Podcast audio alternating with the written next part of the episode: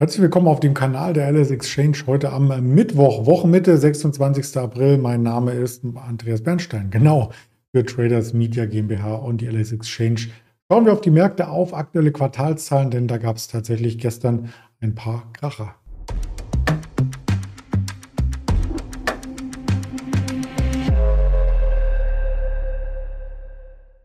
Natürlich auch mit entsprechender Präsentationsuntermalung. Das Ganze ist keine Handelsempfehlung, keine Anlageberatung unsererseits und damit sind wir auch im Marktgeschehen verankert. Und ich habe schon angedeutet, erstmal ein bisschen Ruhepause vor den großen Bewegungen. Das ist oftmals an der Börse zu beobachten, bevor die Kracher habe ich es genannt, also im Sinne von großen äh, Tech-Unternehmen ihr Quartalszahlen auf den Tisch legen, hielten sich die Aktienmärkte zurück. Der DAX gestern eine Schwankung von unter 100 Punkten. Also man merkte förmlich die Spannung in der Luft und in den USA äh, wurde die Spannung zu einer Seite hin entladen und zwar zur Unterseite. Also auch da gab es anfangs wenig Bewegung, aber im Handelsverlauf spitzte sich das Chartbild auf der Unterseite zu im Sinne von, die Verluste, die hörten gar nicht auf. Vor allem im Nasdaq, der am Tagestief schloss und damit 2% verlor und sogar auf dem tiefsten Stand im Monat April hier schloss. Also da ist ein Achtungszeichen gesetzt worden.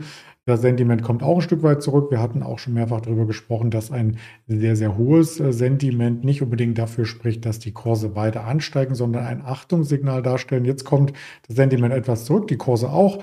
Insofern ist hier alles ähm, in trockenen Tüchern. Und ein Thema möchte ich hier noch aufgreifen, weil da ist nämlich nichts in trockenen Tüchern. Das war gestern das Thema mit der First Republic äh, Bank. Wir hatten ganz kurz darüber berichtet, dass nach den Quartalszahlen und dem Abfluss von rund 100 Milliarden US-Dollar äh, im ersten Quartal die Bank so ein bisschen ins Wackeln gerät. Das Vertrauen scheint äh, erneut auf einem Tiefpunkt zu sein. Die Aktie ist es sehr wohl gewesen, beziehungsweise war es zum Handelsstart mit minus 22 Prozent noch nicht, äh, sondern erst etwas später. Sie schloss nämlich tatsächlich mit minus 50 Prozent. Am gestrigen Handelstag zwischendurch gab es auch mal eine Handelsaussetzung. Also da sind die Bankwerte hier eine helle Aufregung gewesen. Äh, eine American Express hat gestern auch zu den stärkeren Verlierern ähm, gezählt und wir hatten ja gestern bezüglich der Deutschen Bank ein paar Inhalte hier mit reingegeben. Und das hat sich so ein bisschen auch auf den heutigen Tag gelegt zum Handelsstart. Also diese ähm, ja, Bewegung nach unten, äh, dass man hier Angst hat, äh, dass die Bankenkrise wieder aufflackert, also wieder entfacht wird seitens Deutscher Bank, Commerzbank, die zwei großen im DAX vertretenen Kreditinstitute, die wir in Deutschland haben. Ja, davon hat sich jetzt mittlerweile zum Mittag der Markt wieder ein kleines bisschen erholt. Jetzt äh, spielen die Technologiewerte wieder eine Rolle, die gestern Quartalszahlen gemeldet haben. Wir gehen gleich nochmal auf Microsoft und auf Alphabet genauer ein. Zuvor möchte ich beim DAX nochmal im großen Bild ähm, hier darauf hinweisen, dass wir auch trotz eines ähm, Abschwungs heute, der gerade ja wieder versucht wird aufzuholen, immer noch über der Preis breiten Range sind, die wir skizziert hatten, die aus dem Februar stammt. Und solange wir nicht unter die 650 fallen, ähm, könnte das ähm, auch nur ein Rücksetzer im, im takten Aufwärtstrend äh, darstellen. Von der Performance her auch da ein paar Daten mal mitgebracht wie sich der DAX ähm, trotz dieser leicht negativen äh, Woche bisher verhalten hat. Auf Sicht von einem Monat äh, 5,2 Prozent, alles super. Auf Sicht äh, des laufenden Jahres über 12 Prozent hat der DAX seine Hausaufgaben gemacht und hat statistisch bereits das Jahressoll erfüllt. Ja, auf Sicht von drei Jahren sogar 50 Prozent, also langfristige Anleger, die haben sicherlich hier keine Sorgen. Und vom Sentiment her, den hatten wir gestern nicht dabei, den Fear Creed Index. Aber dadurch, dass sich der in den USA ändert, schauen wir gerne mal auf das, was sich in Deutschland ereignet. Immer noch hoher Kaufdrang, also insofern buy the dip, wie es so schön heißt, könnte hier weiter vollzogen werden. Wer ist denn heute der Tagesverlierer? Auch das haben wir mitgebracht bei den Tops und Flops. Äh, bei den Tops eine Vonovia ganz vorne, ähm, konservative Werte, jetzt auch wieder eine Deutsche Bank zieht leicht eine Henkel, eine E.ON ganz vorne dabei und auf der Minusseite eine Rheinmetall. Da gab es tatsächlich eine Meldung zu, nämlich die Frage, wem gehört denn der Leopard, ja, der hier produziert werden soll, äh, der mit Budget seitens der Bundeswehr ausgestattet wird, also um die Produktion nochmal ähm, anzukurbeln. Der Panzerhersteller äh, Kraus Maffei Wegmann, der sagt nämlich, es war eine Gemeinschaftsentwicklung mit Rheinmetall und der möchte natürlich auch einen Teil ähm, des Kuchens haben, beziehungsweise klagt den sogar ein. Vor Gericht geht's. Das ist der Wettbewerber. Beide Rüstungskonzerne bauen den Panzer gemeinsam. Das muss man wissen als Hintergrundinfos. Und vielleicht auch beim Blick auf das Chartbild sollte man wissen, dass Rheinmetall sich schon mehr als verdoppelt hat seit letztem Jahr, September, Oktober, als die Themen wir brauchen mehr Verteidigungswaffen oder wir stellen Waffen her, um sie dann der Ukraine zur Verfügung zu stellen, ähm, immer weiter forciert worden und dann letzten Endes auch politisch abgesegnet worden. Das war der Startschuss dieser Rallye. Und die Frage ist natürlich, ähm, ist die Rallye damit auf tönernen Füßen? Also gibt es einen Streit? Muss vielleicht Rheinmetall auf einen Teil des Umsatzes äh, verzichten oder zumindest auf einen Teil des Gewinnes? Und wie viel äh, Geräte braucht man dann in Zukunft noch, wenn beispielsweise äh, der Ukraine-Konflikt äh, beendet ist? Auch das ist ja eine Frage, die man durchaus stellen muss. Die ethische Frage möchte ich hier gar nicht aufwerfen zum Unternehmen, sondern direkt überleiten zu den amerikanischen äh, Big Playern. Die Alphabet, fangen wir alphabetisch an, die hat gestern Quartalszahlen nachbörslich geliefert. Die waren okay, möchte ich meinen. Das Cloud-Geschäft macht einen großen Gewinn bei den YouTube-Anzeigenumsätzen. Ging es nach unten, auch bei den Werbeanzeigen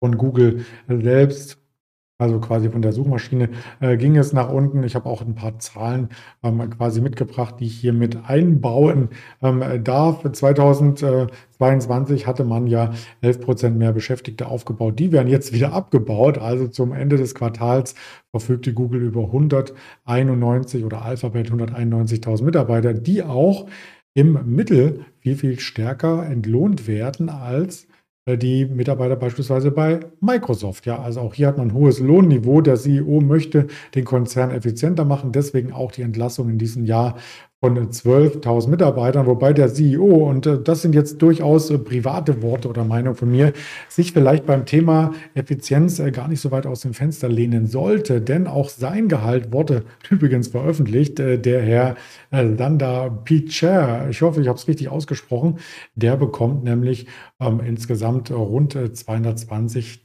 Millionen, nicht 1000, ja, hätte ich gedacht, 220 Millionen US-Dollar an halt inklusive Aktienoptionen und so weiter, alles zusammengerechnet, aber das ist schon äh, hm, ordentlich. Da muss man sich äh, auch hinterfragen, ob ein Teil des Effizienzprogrammes vielleicht von ihm mitgetragen äh, werden kann. Zu den Quartalszahlen, also Anzeigenerlöse haben gelitten, hatte ich schon äh, gesagt, äh, Sparmaßnahmen, die schon eingeleitet wurden, äh, Büroräume nicht mehr besetzen und so weiter. Das kostet insgesamt 2,6 Milliarden Dollar. Also das ist kein Riesenkostenblock. Kerngeschäft mit den Erlösen ist ein bisschen gestiegen, 40 auf 40 Milliarden.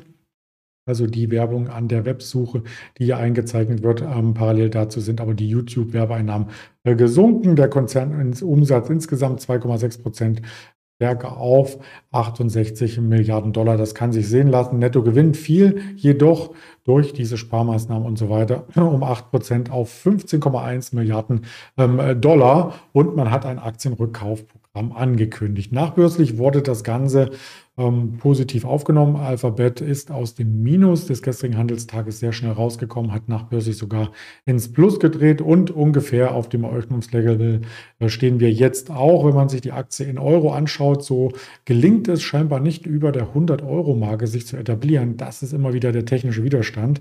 Ja, und wenn man da zu Microsoft rüberschaut, könnte man ja fast neidisch werden als Alphabet-Aktionär, denn die Aktie hat die Erwartungen deutlich übertroffen und legt nachbörslich sogar um 9% äh, zu. Das Cloud-Geschäft auch da gewachsen, sogar um 27%, also zweistellig. Äh, da läuft es wie auf Schienen. Wie gesagt, die Personalkosten sind da ja auch geringer.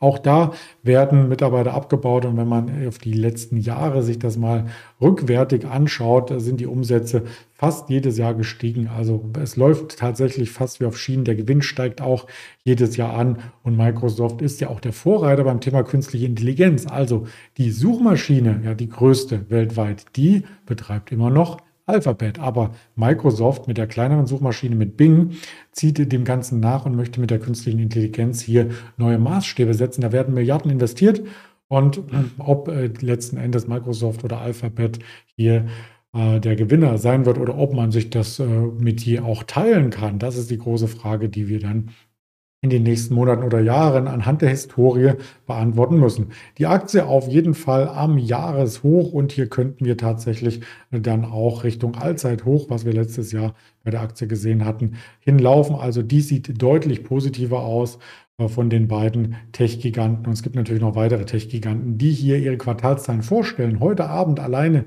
äh, die Meta und dann haben wir am Donnerstag nachbörslich noch die Intel und auch die Amazon insgesamt in dieser Woche 42 Prozent der gesamten Marktkapitalisierung oder ein Drittel aller Aktien im S&P 500, die ihre Quartalszahlen vorstellen. Also da gibt es viel zu berichten. Deswegen rede ich heute auch mal ein bisschen schneller. Morgen dann wieder mit dem Ingmar Königshofen. Und vielleicht gibt es noch die ein oder andere ähm, Impulse hier von den Großhandelsinventaren am Nachmittag 14.30 Uhr aus den USA sowie Warenhandelsbilanz und parallel ähm, dazu auch die Auftragseingänge langlebiger Güter. Ich freue mich drauf, äh, wenn Sie vielleicht dabei sind auf den Social Media Kanälen dem Video einen Daumen geben, dem Kanal folgen und wir uns morgen wiedersehen in alter Frische sozusagen. Alles Gute, Ihr Andreas Bernstein.